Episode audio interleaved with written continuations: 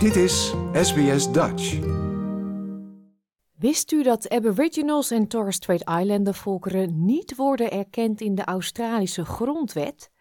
De federale regering heeft een referendum uitgeschreven voor Australiërs om te beslissen of ze de grondwet willen wijzigen om een Indigenous Voice to Parliament op te nemen. Maar wat is een referendum? Wie komt in aanmerking om te stemmen in Australië en wat zou een Voice to Parliament doen? U hoort het in een nieuwe aflevering van Australia Explained, voorheen de SBS Settlement Guide. SBS Dutch, woensdag en zaterdag om 11 uur ochtends of online op elk gewenst tijdstip.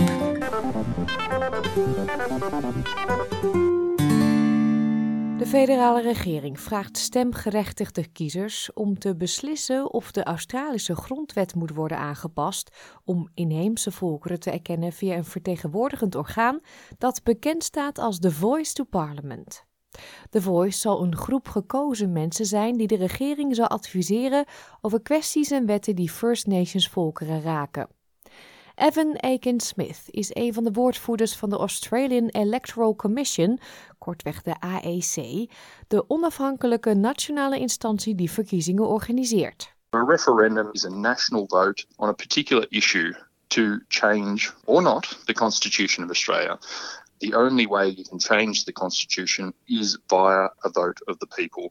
Parliament doesn't have the power to do it. De grondwet bepaalt hoe de federale overheid werkt. Het bepaalt de basis voor hoe het gemene best, de staten en de mensen met elkaar omgaan, inclusief welke wetten kunnen worden gemaakt door staats- en federale parlementen. Mensen wordt gevraagd om ja of nee te stemmen op de volgende vraag. Een wetsvoorstel.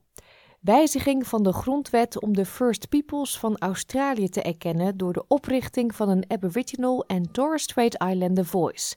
Gaat u akkoord met deze wijziging?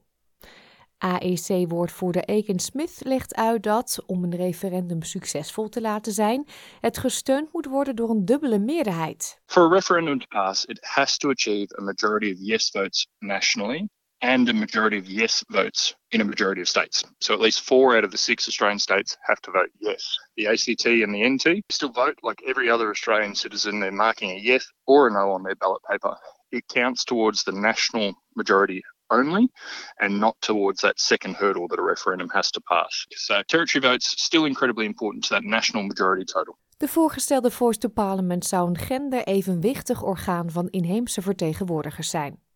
De leden worden gekozen door First Nations gemeenschappen, zodat ze bepalen wie hen vertegenwoordigt bij het adviseren van het parlement over het opstellen van wetten die hen aangaan. Het zou niet de macht hebben om wetten aan te nemen, besluiten te vetoen of financiering toe te wijzen. Het parlement zou normaal blijven functioneren. Professor Megan Davis is een kabbel-kabbelvrouw en voorzitter van constitutioneel recht aan de Universiteit van New South Wales.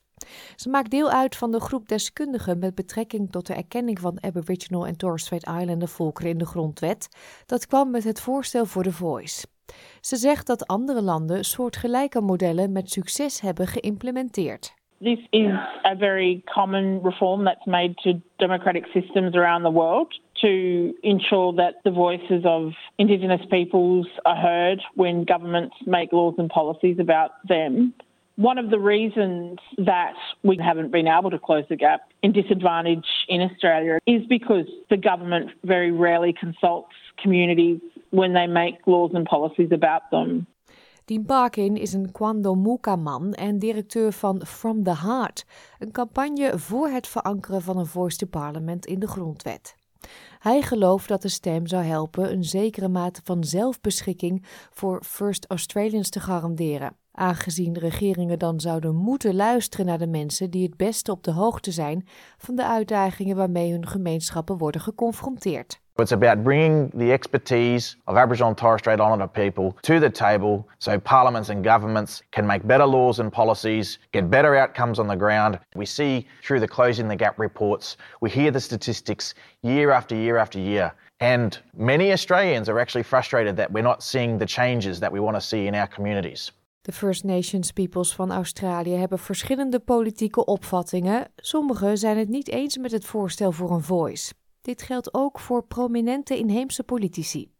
De liberale senator Jacinta Price van het Northern Territory Country en voormalig Labour-leider Warren Mundine maken deel uit van de zogenaamde nee-campagne. Ze beweren dat The Voice to Parliament weinig zal doen om de achterstand van de indigenous bevolking op te lossen. Naarmate het referendum dichterbij komt, zullen de ja- en nee-campagnes verschillende argumenten voor en tegen The Voice presenteren. Woordvoerder Evan Aiken-Smith zegt dat de AEC een campagne ontwikkelt om de meer dan 17 miljoen geregistreerde kiezers in Australië te informeren. We'll have thousands of polling places available across the country on referendum day. Uh, there'll also be early voting centres available in the weeks leading up to it as well. So if you can't make it on the day, turn up in person to an early voting centre. We'll be facilitating overseas voting, remote mobile polling. There'll be postal voting available as well for telephone voting for people who are blind. Historisch gezien was het niet eenvoudig om Australiërs te overtuigen om de grondwet te wijzigen. Sinds de federatie in 1901 waren slechts acht van de 44 voorstellen succesvol. Het laatste referendum over indigenous kwesties was in 1967. Door het succes daarvan konden First Australians volgens de wet van het gemene best worden erkend als Australiërs en konden ze worden meegeteld in de census.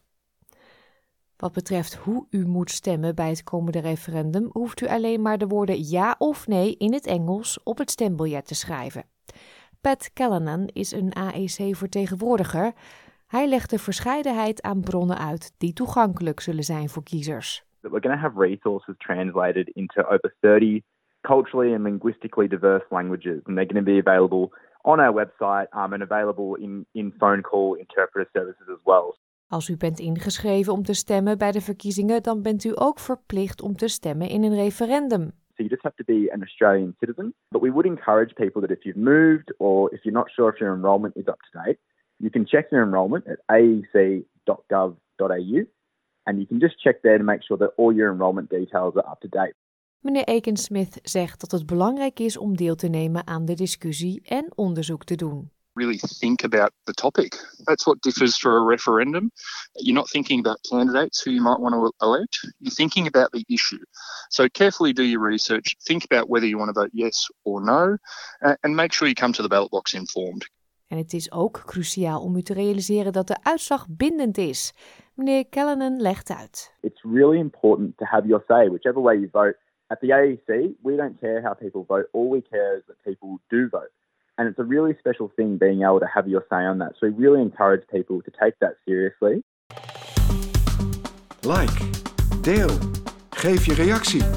Volg SBS Dutch op Facebook.